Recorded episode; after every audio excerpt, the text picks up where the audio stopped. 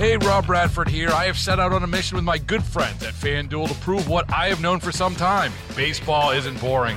Now I have a daily podcast to prove it with some of the most notable people in the baseball world screaming baseball isn't boring from the mountaintops or at least agreeing to come on our show. Players, managers, GMs, and yes, even the commissioner of baseball, Rob Manfred. It has been a constant wave of baseball's most powerful voices. So join the revolution, subscribe, and soak in Baseball Isn't Boring. Listen on your Audacy app or wherever you get your podcast. You'll be glad you did. Glad to have Joe Tamburino with us for some legal talk. Hey, Joe, thanks for coming in. Thanks for having me. Joe's a criminal defense attorney, owner of Caplan and Tamburino, right in downtown Minneapolis, and uh, a great legal analyst for us and others.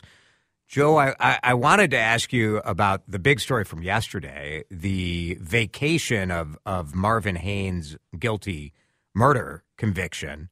Uh, a vacation of, of a of a conviction.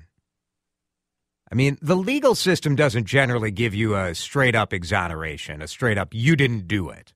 But this felt pretty close to that to me, didn't it? It is. Well, what it is is there's an exoneration statute. And so if the district court, and there basically was an agreement on both sides, feels that the person should not have been convicted, something happened, something unfair, perhaps unconstitutional, then under the law you can exonerate. And you can even get damages from it. I believe the statute calls for $50,000 a year, uh, and then you could also get other compensatory damages. I had uh, discussed yesterday the question of whether the county attorney at the time, Amy Klobuchar, who's now a senator, should take some responsibility for the fact that now two different uh, teenagers, black teenagers, have been released from their sentences, from life sentences, uh, because, you know, a later examination said either, you know, this uh, kid shouldn't have been charged so heavily or punished so severely or in this case, Marvin Haynes, they're saying, look, botched lineup, questionable eyewitness, virtually no other evidence. Like this shouldn't have even been a prosecution. What does the chief executive of that officer like how much responsibility do they have in these kind of cases and do you now say like maybe we need to look at some other cases from that era and say were, were those done correctly well, the other case you're talking about, I would imagine, is the Burrell case. Yes. Okay, those are totally two different cases. In the Burrell case, there were two trials. There were no allegations that there was a bad photo lineup, in person lineup. In the Haynes case, totally different. In that yeah. case, you literally had the investigator, the main investigator, Mr. Keefe, testify at the hearing that he was unsure about this. He's been unsure about it for years. And in fact, we find out that there was something wrong with the photo lineup. They didn't use the right photos, as well as the in person lineup. So I wasn't surprised that that. No, decision- you, w- when we talked about it ahead of time, you right. had sort of signaled that you wouldn't be surprised if this went this way. That's correct. Because so to you, it's totally different. It doesn't say like there's a pattern that we should be concerned about. That's correct. I mean, ultimately, it is the boss's, uh, you know, responsibility. The buck stops with him or her. However, I don't see a pattern from this time because the cases are so distinguishable. Makes sense. Yeah, I, you know, you take the wins. I think you have to take the L's also right. if you're if you're the head of the office. Not saying that oh, this means Amy Klobuchar was a bad. Like, no, that's not what I'm saying, or that she's a bad set. Uh, absolutely right. not what I'm saying. But like, it's your office. Like, this guy was locked up for 18 years under certainly what it looks like at a minimum highly questionable kind of prosecution. Correct. And that's why the statute and the law provides for exoneration. And there is a conviction review unit that does happen. They look at cases that are brought to them about whether or not these convictions are solid. Did something go wrong in the process? Was there incorrect identification? Anything along those lines. I guess that like that makes me feel good, right? Sure. That that that process is part of just part of standard procedure. That's Obviously, everyone who's in prison is going to say that they didn't do it. Right. I mean, you're a defense attorney. None of your clients ever did it, right, that's Joe? Right. That's right. Yeah, yeah you're going to hear a lot of that, but you know that's part of a reviewing unit because yeah. they're going to say, "Hey, you know, the procedure for looking at photo lineups and in-person lineups of 20 years ago, 30 years ago, perhaps quite different than today. And should True. we have done something differently back then? I think that's also important to bear in mind. Certainly, some of these issues that we're talking about, whether it's what is the right way to handle a, a 15 or 16 year old involved in a violent crime, or what is the best practice for a photo lineup, some of that, some of those lines have changed. They have completely changed. When you mention best practices, The photo lineup type of system is completely different than when I started back in 1989. Is it because we know today that eyewitness testimony tends to be highly questionable?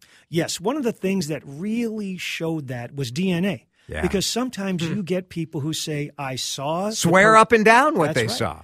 And then all of a sudden, they do the DNA test and it's not the suspect. So, yes, over the years, we have found out that personal identification, a person saying, I can positively identify this other individual, is not foolproof. It's hard because as a juror, it's so kind of convincing. You're like, well, that person sat on the stand and said they saw this guy do it. That's right. And you want to believe people. You wanna because, believe You know, especially people who have been victimized. You might get a victim on the stand who has been robbed, assaulted, Hmm. perhaps raped, and they're saying, look, this other person did it. But in today's world, with all the other means of identification, I mean, you know, DNA, fingerprint, uh, hair analysis, there's so many ways of identification that usually in today's world, it doesn't just rely on in person ID. Joe Tamburino with us. Big news involving former President Donald Trump, the special counsel going right to the Supreme Court to really address a fascinating question. Jack Smith asked the Supreme Court, look, you know, we have this general principle that the President of the United States should be immune from prosecution while he or she is the President. Sort of obvious reasons, I guess, right? You think about the national defense uh, implications of that. There are obvious reasons, but the Constitution is silent on It that. is silent. It is. In Article 2 of our Constitution, which governs the presidency, the executive branch, it does not say that a president is immune from lawsuits or criminal charges. However, based on case law, yes, the case law is that a president can't be sued for presidential acts during his Official office. duties, things are really duties. right. That's right. Yeah, if you kill someone outside the office, you're not immune. Right, that's right. Or if you do something before you became president, like in the case of Clinton and Jones, those Hmm, right. actions were before he became president and then he was sued during his presidency. But the unique issue here is while Mr. Trump was president, can they bring a criminal charge for his actions in the White House? And were those actions part of his presidential duties? And they're going, supposedly, straight to the Supreme Court. And the idea just skipping the appeals court because clock's ticking on this thing. Clock is ticking, and why not go straight to the Supreme Court when you have such an important issue? This is not some issue about, you know, just someone's rights being violated, which is important. This is about the presidency, a president being prosecuted or former president being prosecuted. So, of course, you would want the Supreme Court to weigh in. Baseball is in full swing. NBA playoffs are heating up, and your NFL team is gearing up for training camp. Listen to the latest on the teams you love here on the Audacy app. The biggest sports radio stations in the country, providing unrivaled local coverage of their teams, all in one place. Exclusive interviews with players, coaches, and team executives, streaming live and always available on demand. Stay in the know with your favorite teams right here on the Audacy app. The news that came out uh, uh, late yesterday and today was about uh, the former president's White House cell phone, uh, which, you know, again, you look at all of the technological tools available to kind of stitch together a timeline of action or inaction. Uh, I have to confess, like, there's something that feels a little icky about using the president's White House cell phone as evidence against the president. Such is the world we live in, but it is strange, right? It's uh, almost unfathomable five years ago. Yes, you would never thought a president's phone would be searched. However, the prosecutor, Jack Smith, got a search warrant. Yeah. And that was by some judge's order that you can search Mr. Trump's phone. So that's what they're doing. And, and you know, if, if anything. And this is on January 6th. They're really looking at what was he doing, what was going on on his phone, where was he that date, right? That's right. And if any issue could continue the January 6th trial, which is going to go to trial in March of 24, it's probably this issue because the government already has three experts trying to pinpoint where Mr. Trump was in December and January and what the texts were and did he send those texts or someone else. So that means the defense is going to get experts. And if anything could continue a trial, it's going to be a battle of the experts because it's only three months away and they're trying to go through this. Joe Tamburino is our guest. Pretty amazing. If evidence on Donald Trump's own cell phone ends up being his undoing. Uh, but that data doesn't lie, right? I mean, when you talk about some of this stuff that can be, you know, you can read it how you politically choose to read it. Cell phone data is what it is. It is what it is. The only defense to it would be that he didn't send specific texts. Mm. And sometimes that is the case. When you have someone, a politician, a head of an industry, they might not be in full control of their texting. They might let others text for them to send messages. So that could be a defense. For sure. For sure. Yeah. Oh, pretty weak weak sauce, right? If you're like, tough. oh, I handed it's my phone off to Larry, who is running my account, like, oh, who does run your account? Right. Very interesting. Joe Tamburino with us today. I wanted to ask you about the story I read about the residents near the airport in Lake Elmo. Because part of me empathizes with those folks who bought homes near the Lake Elmo airport. Not exactly like a monster airport, but they do get like some single engine, some jet, you know, private jet type stuff. But they put in a new runway, and these residents are saying, like, this isn't what we signed up for.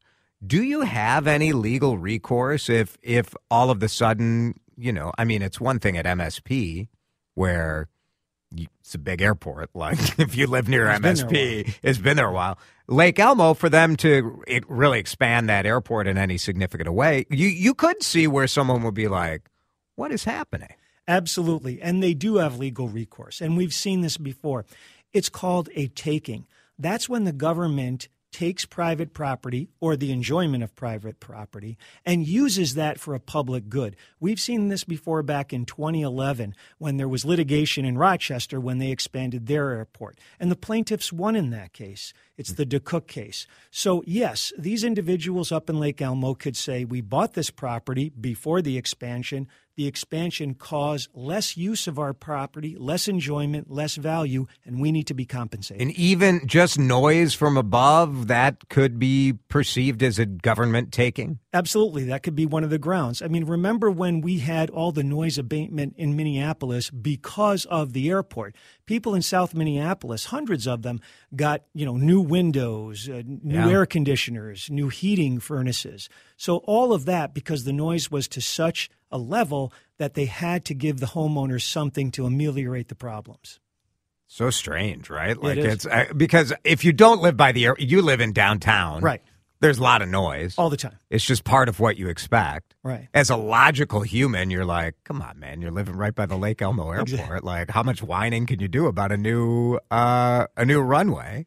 And it's Lake Elmo Airport. It's not, you know what I mean? I mean, Crystal, right. we got another airport right in the middle of a resident. I live pretty close to Crystal Airport. Right. But again, like that is so landlocked. Like it's not like they can add a, a new runway and completely shift the noise. It's exactly. Different. And, you know, it, with something like El- Lake Elmo, if you could land some smaller jets, that could be noisy. And it depends that on would be noisy, how yeah. low they go before they land. I mean, if they're flying pretty low, you're going to hear it.